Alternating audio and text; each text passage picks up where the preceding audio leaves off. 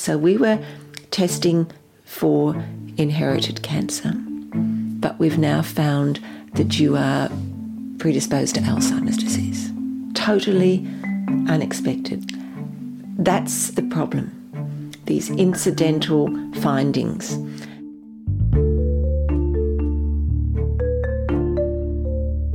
Welcome to Pomegranate, podcast of the Royal Australasian College of Physicians.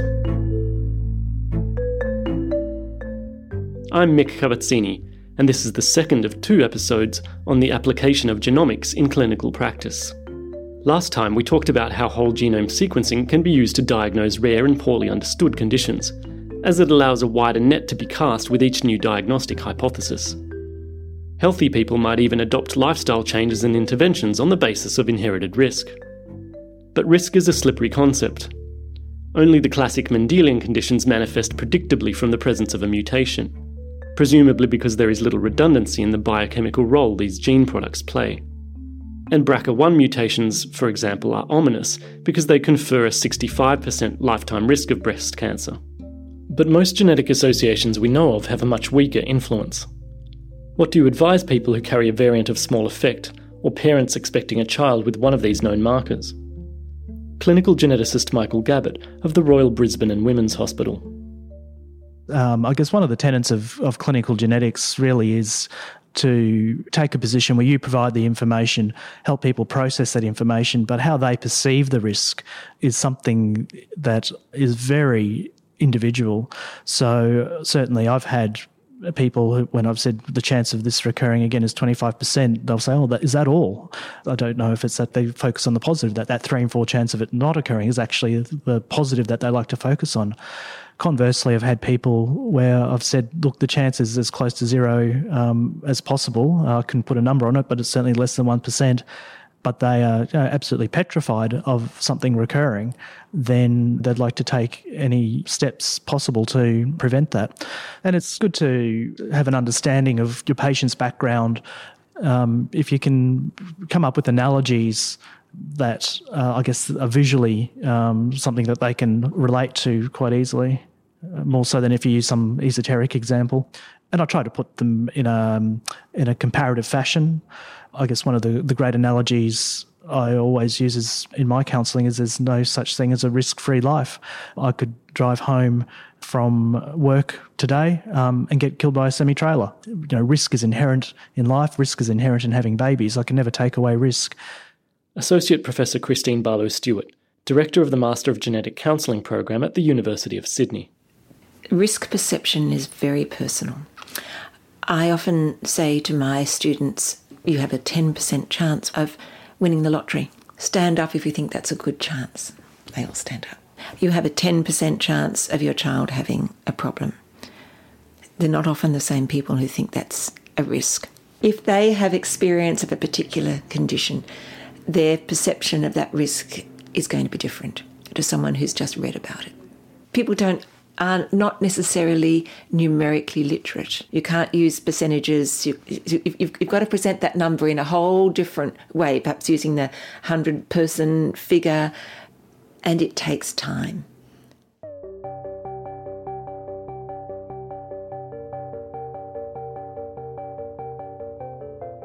These discussions about risk are going to become more nuanced as the findings from genetic epidemiology research trickle down to the clinic.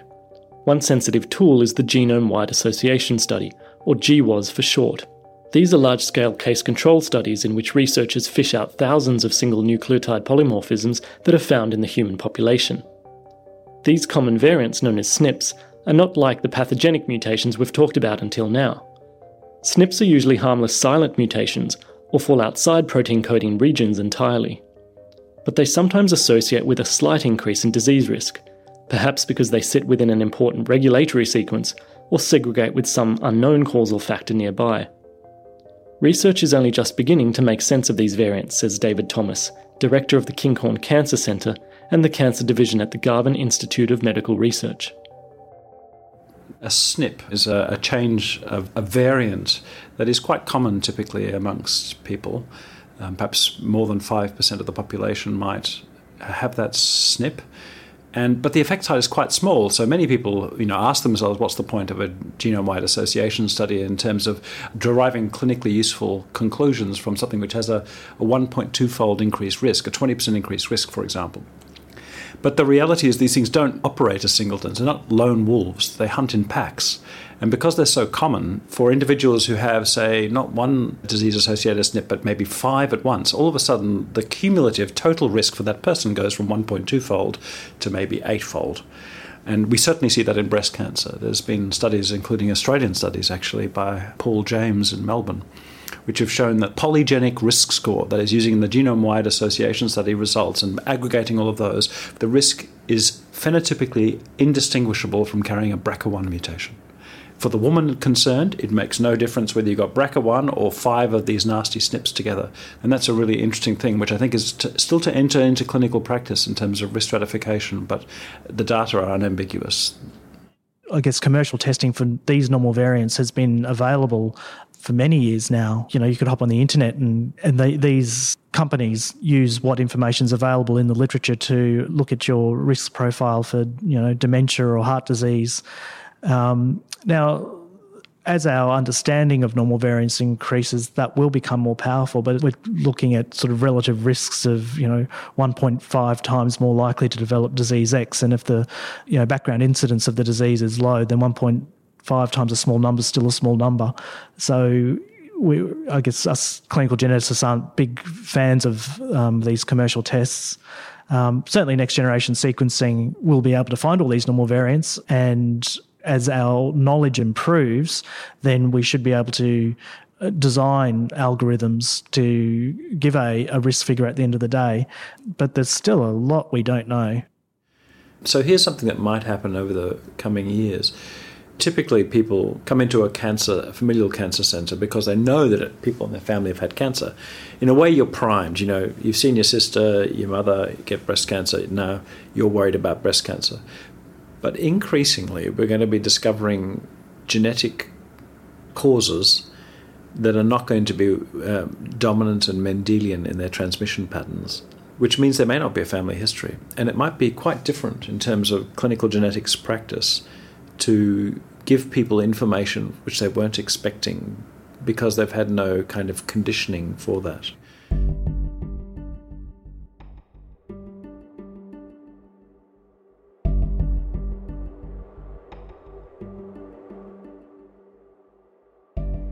Whole genome sequencing allows you to screen for every genetic risk factor in the book. But the problem of casting such a wide net is that you might detect disease markers you weren't expecting. How such incidental findings should be dealt with is one of the main ethical issues with the technology. The question becomes even more fraught in the context of prenatal screening, since fetal DNA can now be sampled non invasively from maternal blood. That's the problem these incidental findings.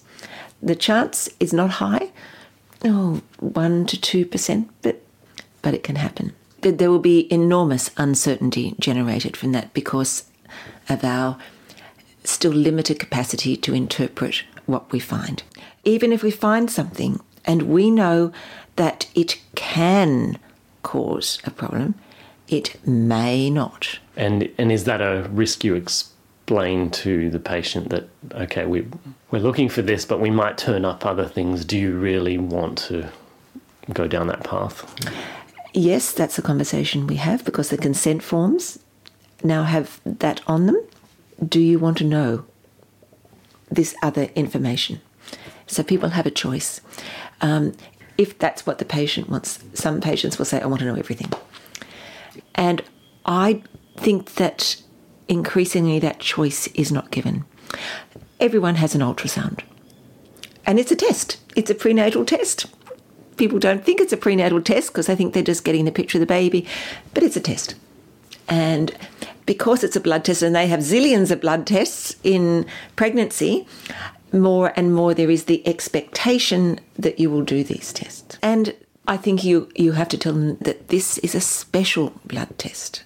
But not everybody then wants to go down that path. Making a decision to terminate a pregnancy, for example, is the most difficult decision anyone can ever make. But if we're going to be doing whole genome sequencing, we're going to find these babies are at risk for adult onset conditions like Alzheimer's disease and breast cancer and bowel cancer in, in a fetus. And, you know, we as a society need to have the conversation about how appropriate is this and should there be limits on the technology. Genetic pathologist Professor Leslie Burnett is more confident that systems are in place to avoid incidental findings from coming to light.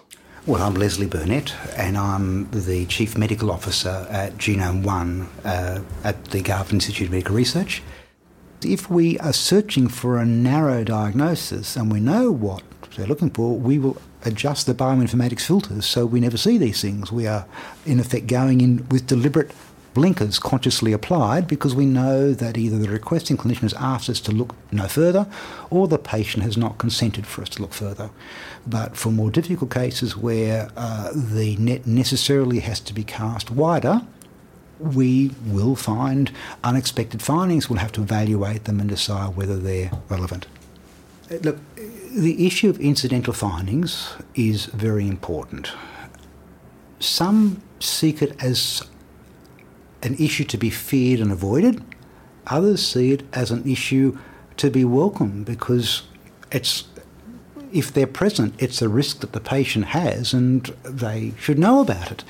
And uh, this was uh, brought to a head uh, uh two or three years ago by the American College of Medical Genetics and Genomics, which uh, I think very bravely put out a list of 56 important findings that they claim that one is professionally obliged to search for and include whether or not had been requested because these were sufficiently important, uh, would have an impact on the patient's life. Uh, you could do something about them, therefore, don't you have an obligation to inform the patient and the, and the, clinician?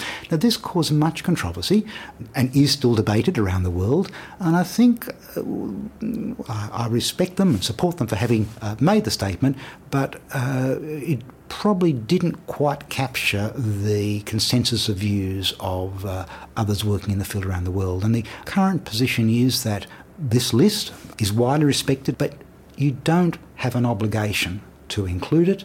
One should seek the patient's consent as to whether they wish to know about it or not, and one shouldn't go searching for it just because one can. Now, it's not a black and white thing. I've had my genome sequenced. Uh, I was one of the early adopters uh, because I was uh, doing this as an experiment to see how I would react. I discussed this around the dining room table with my family. And uh, my view was, I want to know because if there's something I can do about it, well, I'd be foolish to close my eyes. It's not going to go away. And my wife looked at me and she said, No, if, if you are going to be mad enough to have it, under no circumstances tell me anything. And then my daughter, who works in a similar field, uh, she said, Oh, you'd be crazy not to know. Look, if you find anything, you have an obligation to tell me because I share half my genes with you.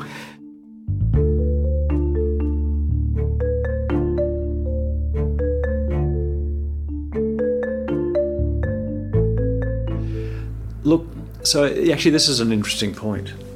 So you cannot consent someone in an informed way to the full implications of a whole genome test. Medical oncologist David Thomas once again. You know, to consent somebody to the full spectrum of human disorders, which might be identified or for which the information might be relevant, would take far longer than is clinically feasible. Knowledge is changing so rapidly that you could consent at one point in time and become irrelevant 12 months later.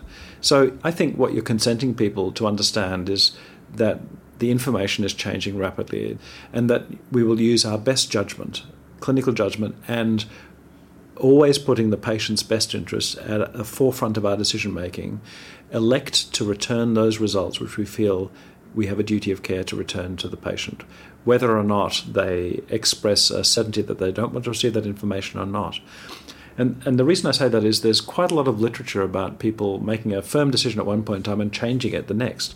And the last thing you want to do is take a result which might change the course of a person's life and not return it to them because of a decision which couldn't possibly, in retrospect, be called informed. Uh, maybe some years ago, and of course, if it's not relevant to the to you or the subject, it's relevant to children and sisters and brothers and so forth. And dealing with uncertainty um, it's actually not an unusual feature of medical practice. You know, when you get a chest X-ray because somebody's got some chest pain and you see an incidental spot in it, people don't panic and think we needed to have consented people that though you know we might identify a spot. You just deal with it because you you've got a duty of care to the patient to do what's in their best interest. Those things are part and parcel of the way clinical practice were evolved, and I think it's the same thing will apply with genomic information.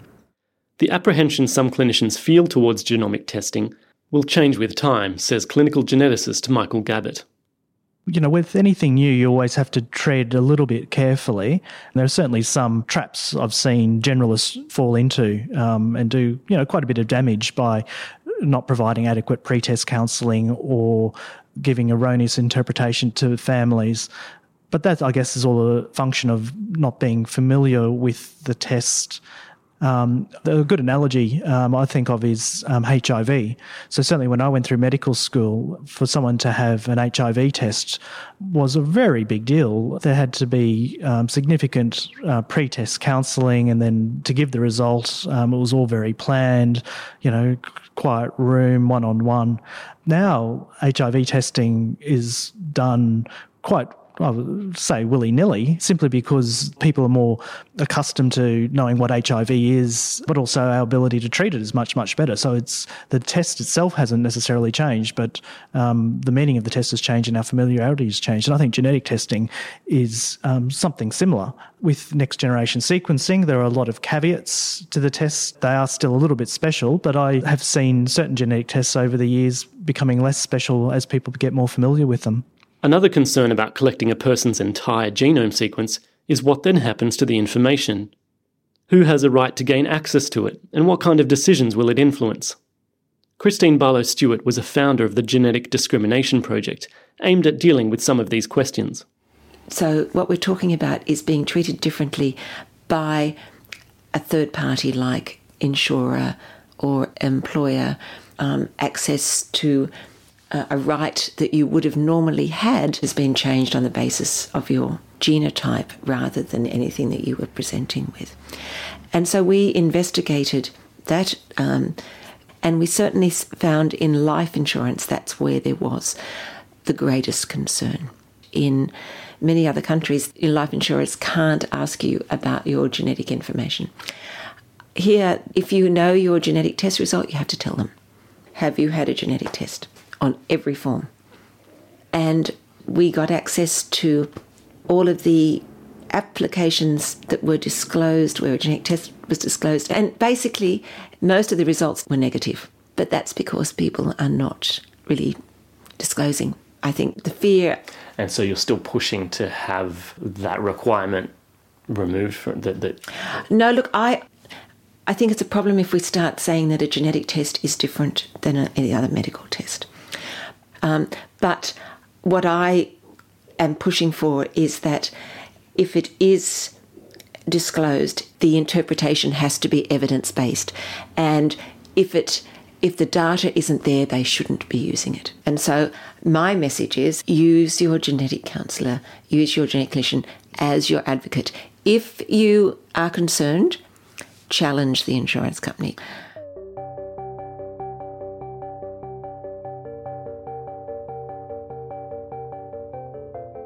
Probably the most advanced area of genomics is oncology, where more than 140 genes have been identified that can be involved in tumorigenesis. Every cancer is, in a sense, a unique experiment in cell regulation.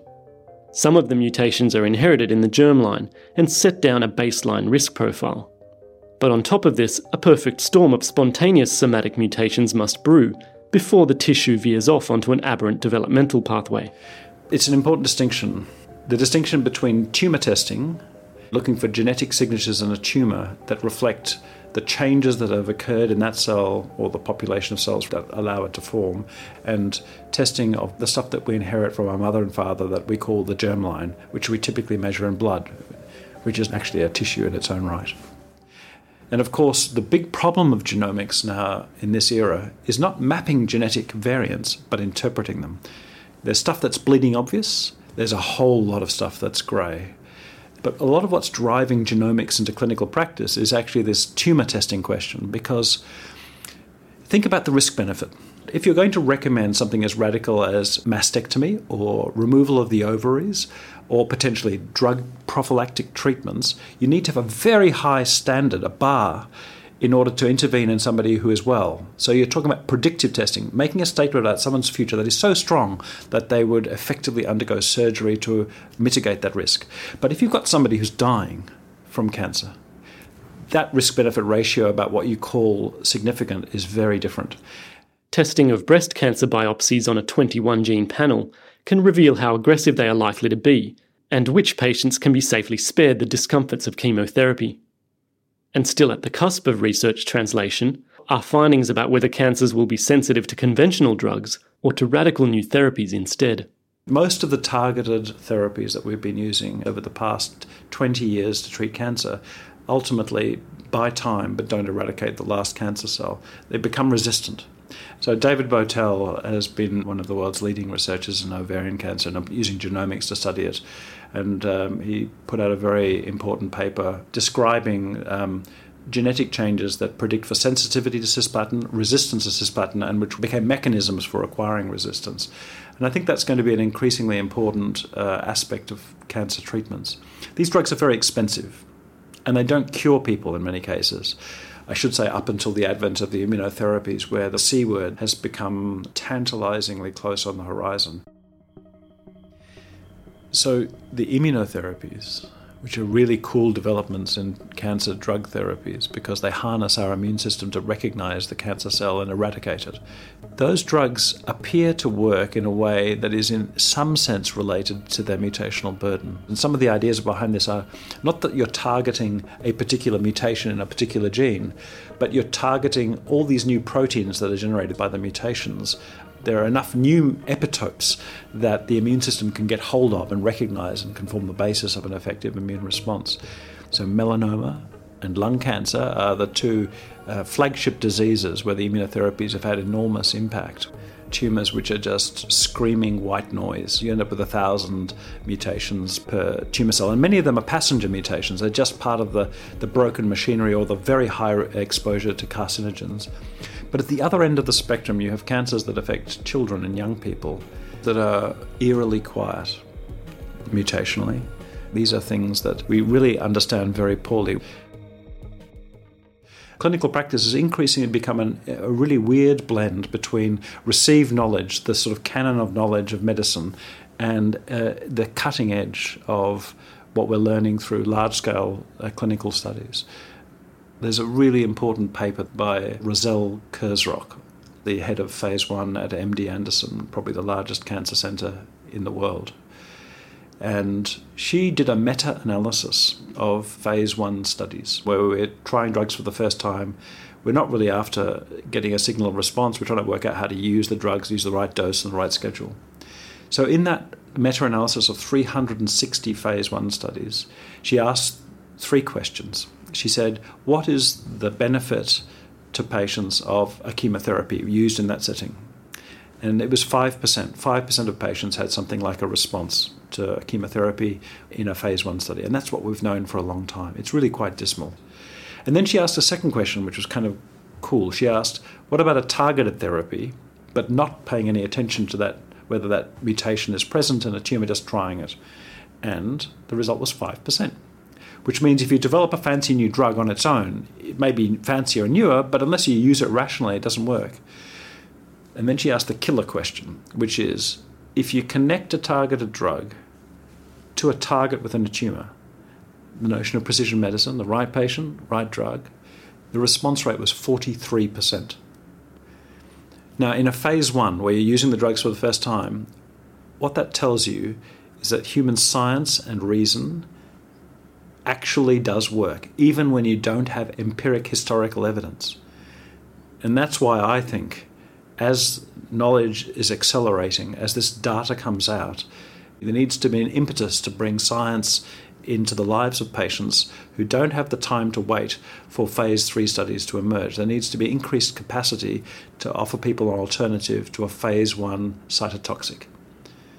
And, you know, that's the future, I think. And that's where genomics comes in because it represents an enormous advance in our ability to identify those biomarkers.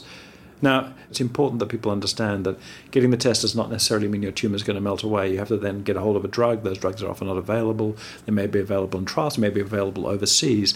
But let me put that into clinical perspective.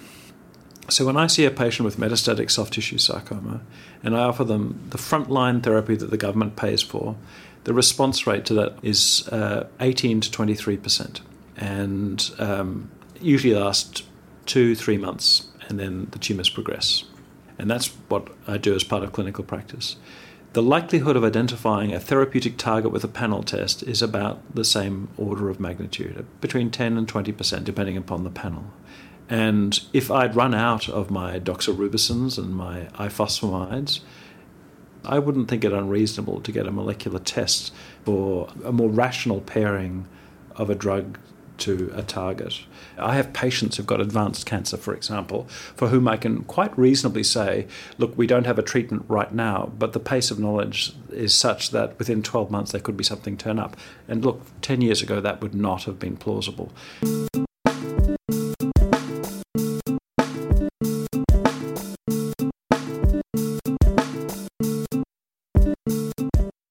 That's all for this pomegranate series on genomics for the generalist. Please go back and listen to the first episode if you missed it. Thanks to Kristine Barlow Stewart, Leslie Burnett, Michael Gabbett, and David Thomas for their contributions. The views expressed are their own and may not represent those of the Royal Australasian College of Physicians. For resources mentioned in the podcast, or to claim CPD credits for listening, visit the Pomegranate website at racp.edu.au forward slash pomcast. You'll also find our email address if you have any feedback, and please share the story around using the hashtag RACPpod. I'm Mick Cavazzini, and I hope you've enjoyed the program.